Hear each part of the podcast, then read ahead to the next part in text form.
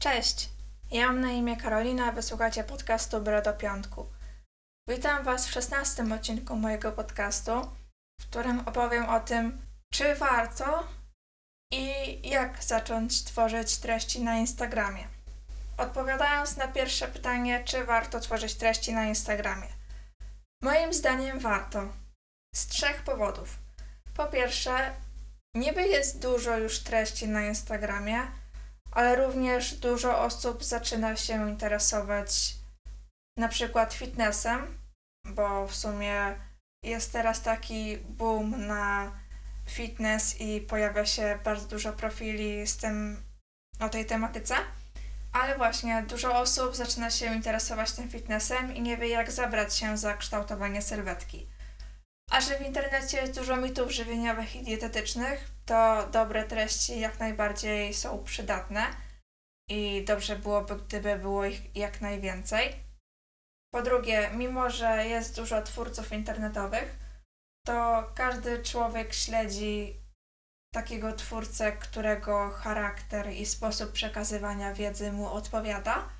Więc jeżeli założysz swój profil, to na pewno ty też znajdziesz swoich odbiorców, dla których właśnie Twój sposób przekazywania wiedzy będzie najlepszy. I po trzecie, jeśli planujesz w przyszłości sprzedawać swoje produkty lub usługi, to na Instagramie możesz znaleźć naprawdę bardzo dużo klientów, tym bardziej jeśli stworzysz zaangażowaną społeczność. Jak więc zacząć tworzyć na Instagramie? Po pierwsze, pomyśl nad nazwą profilu. Najlepiej jakaś prosta, bez znaków specjalnych, żeby było łatwa do zapamiętania. Jeżeli nie masz pomysłu na nazwę, to może być Twoje imię i nazwisko po prostu, bo później w każdej chwili nazwę możesz zmienić. Musisz też ustalić, o czym będziesz tworzył posty i najlepiej wypisać sobie chociaż 10 tematów. Po trzecie, zrób awatar i słyszałam, że ludzie najchętniej wchodzą w profile, które mają na awatarze twarz osoby prowadzącej profil. Ale jednak wiele osób wstydzi się na początku pokazywać swoją twarz. I nie ma w tym nic dziwnego. Ja sama na początku nie pokazywałam jej. Więc możesz na początku dać na przykład jakieś logo. Myślę, że awatar nie, nie będzie jakoś na początku mocno ważny. Myślę, że ważniejsze jest po prostu produkowanie treści, robienie regularnie postów i to, żeby na tym profilu już coś tam było, żeby ludzie chętniej go obserwowali.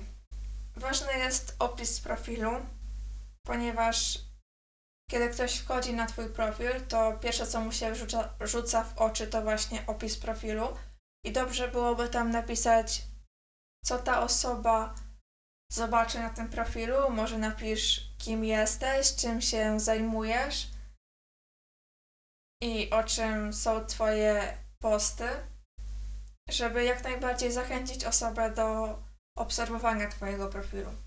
Następnie zrób pierwszy post, zrób zdjęcie albo infografikę, napisz opis, no i dodaj do niego hasztagi. I hasztagi to jest dosyć skomplikowany temat. Można byłoby zrobić o nim osobny podcast, więc powiem w skrócie te najważniejsze rzeczy. Na Instagramie maksymalnie możesz umieścić 30 hashtagów w opisie i właściwie tyle też polecam dawać, ale jako hashtag liczy się również oznaczenie lokalizacji. Także jeśli oznaczysz lokalizację, to wtedy dodajesz 29 hashtagów. Każdy hashtag to jest potencjalna szansa na nowych obserwatorów albo osób, które polubią post Dlatego warto po prostu korzystać z tej opcji, dodając 30, 30 hashtagów. Musisz też wiedzieć, jakich hashtagów używać. Warto więc poświęcić trochę czasu na wyszukanie konkretnych hashtagów i zapisanie sobie gdzieś na telefonie. Sprawdzaj też, czy te hasztagi nie są zablokowane przez Instagram. Poznasz to po tym, że jak wejdziesz w hashtag, to jak masz najpopularniejsze posty i później masz najnowsze posty, to w tych najnowszych postach nie będzie postów. I warto po prostu sprawdzać te hasztagi, bo jeżeli umieścisz jakiś zablokowany hashtag w opisie, to nie wyświetlisz się w żadnym innym już hashtagu z tego opisu. Więc po prostu będziesz miał ucięty zasięg w poście. Najlepiej używać polskich hashtagów, jeżeli chcesz trafić do polskich odbiorców, bo jeżeli będziesz używał angielskich, to nawet jeśli ktoś cię zaobserwuje, to i tak nie będzie rozumiał, o czym piszesz i nie będzie jakby reagował na twoje treści.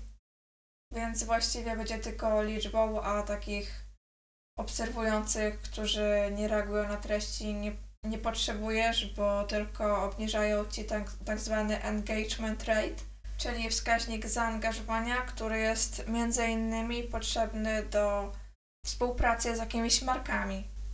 Jakich rozmiarów hashtagi używać? Jeśli dopiero zaczynasz, to używaj tych mniejszych, bo jest większa szansa, że pojawisz się w najpopularniejszych postach i więcej osób po prostu zobaczy Twój post. Dlatego większość hashtagów myślę, że powinna mieć do 50 tysięcy postów w danym hashtagu, a zdecydowaną mniejszość hashtagów powinny stanowić te trochę większe hasztagi, ale takie, żeby już nie dobijały do miliona, bo wtedy to jest naprawdę minimalna szansa, że pojawisz się w najpopularniejszych. I też jak wybierasz duży hashtag, to ciągle w tym hashtagu pojawiają się jakieś posty co sekundę, co dwie sekundy i jest mała szansa, że po prostu ktoś trafi na Twój post, przeglądając te posty z hashtagu chronologicznie. Hasztagi nie muszą być związane tylko z tematem posta, mogą również być związane z tematem profilu. A jeśli nie masz pomysłu na hasztagi, to po prostu wejdź w jakiś hashtag i wejdź w któryś post z tego hashtagu i zobacz, jakie hasztagi ta osoba używa. Nie używaj hashtagów typu follow for follow, like for like, bo nie dość, że to są właśnie duże hasztagi, to nie przyciągną jakichś osób zainteresowanych tematyką Twojego profilu. Ok, hashtagi omówiliśmy, to teraz może ile postów wstawiać tygodniowo. Myślę, że minimum 3, a najlepiej 7 w tygodniu. Ja zaczynając wstawiałam 3 posty, bo też nie za bardzo miałam pomysłu na nie i nie wiedziałam, w którą stronę rozwijać swój profil. Teraz wstawiam 6 postów tygodniowo. Jeszcze jakieś dwa miesiące temu wstawiałam 7 postów tygodniowo. I myślę, że nie warto zastanawiać się nad formą, w jakiej przekażesz wiedzę, skupiać się na tym, żeby ona była jak najbardziej perfekcyjna, bo jestem zdania, że zrobione jest lepsze niż perfekcyjne. I ważniejsze jest to, co chcesz przekazać w poście, a nie forma, w jakiej przekażesz to. Ja sama starałam się robić jak najlepsze te posty i zajmowało mi to bardzo dużo czasu i teraz myślę, że lepsza jest jednak regularność niż wstawianie tych postów 2-3 razy w tygodniu.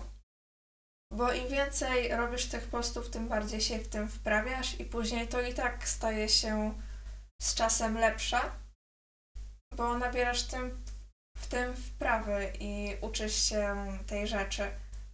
Druga sprawa to Instastory. Warto z niego korzystać, bo to jest bardzo dobry sposób na budowanie relacji ze swoimi obserwatorami. Warto regularnie tam coś wstawiać. Warto dodawać naklejki, robić jakieś QA albo ankiety czy quizy, ponieważ te naklejki zwiększają zasięg posta, yy, Instastory, przepraszam. Chciałam już szybko przejść do kolejnej rzeczy. Mianowicie, jak dodasz post, to dodaj też story, że dodałeś ten post, ponieważ nie wszystkim Twoim obserwatorom wyświetla się ten post, bo po prostu tak Instagram działa, że pokazuje tylko posty osób, z którymi mamy najczęstsz, najczęstszą interakcję. posty osób, których posty lajkujemy, komentujemy, albo których wyświetlamy Instastory. Dlatego tylko jak dodasz post, to po prostu udostępnij go na Instastory za pomocą tego samolocika, tak jakby, tej ikonki pod postem. I dodaj jakąś naklejkę, na przykład new post albo y, tap here. Ważne, żeby ta naklejka zaklejała treść posta, żeby nie było tak, że ktoś sobie przeczyta na, przeczyta na przykład treść infografiki już na Instastory i nie wejdzie nawet w tę naklejkę, nie wejdzie w tego posta. Bo to właśnie ma zachęcić ludzi do wejścia w posta. Kolejna sprawa to wchodzenie w interakcje z ludźmi. Jest na to kilka sposobów, innymi tak zwany call to action w poście, czyli zadajemy pytanie naszym obserwującym, na przykład robimy post o produktach na redukcję i zadajemy w poście pytanie, a jaki jest Twój ulubiony produkt na redukcję? Poza tym serduszkowanie wszystkich komentarzy, odpowiadanie na komentarze, odpowiadanie na wiadomości prywatne. Swoją drogą odpowiadanie na komentarze również zwiększa zasięg posta, więc y, nawet pod tym względem bardzo warto to robić. Inne sposoby interakcji to na przykład udzielanie się na profilach innych osób, większych albo mniejszych, żeby po prostu ludzie kojarzyli cię. Tylko nie pisz takich komentarzy ty typu zapraszam do mnie na profil albo super fotka, bo to nie wygląda dobrze i to wygląda trochę jak bot, więc po prostu pisz merytoryczne komentarze albo jakieś kreatywne komentarze, albo coś od serca. Przez takie komentarze ludzie Cię zauważą, a jeśli Twój komentarz spodoba się twórcy posta, to może skorzystać z opcji przypięcia komentarza. Dzięki temu Twój komentarz znajdzie się jako pierwszy, znajdzie się najwyżej w tych komentarzach wszystkich. Po prostu więcej osób go zauważy i masz większą szansę, że ktoś wejdzie na Twój profil.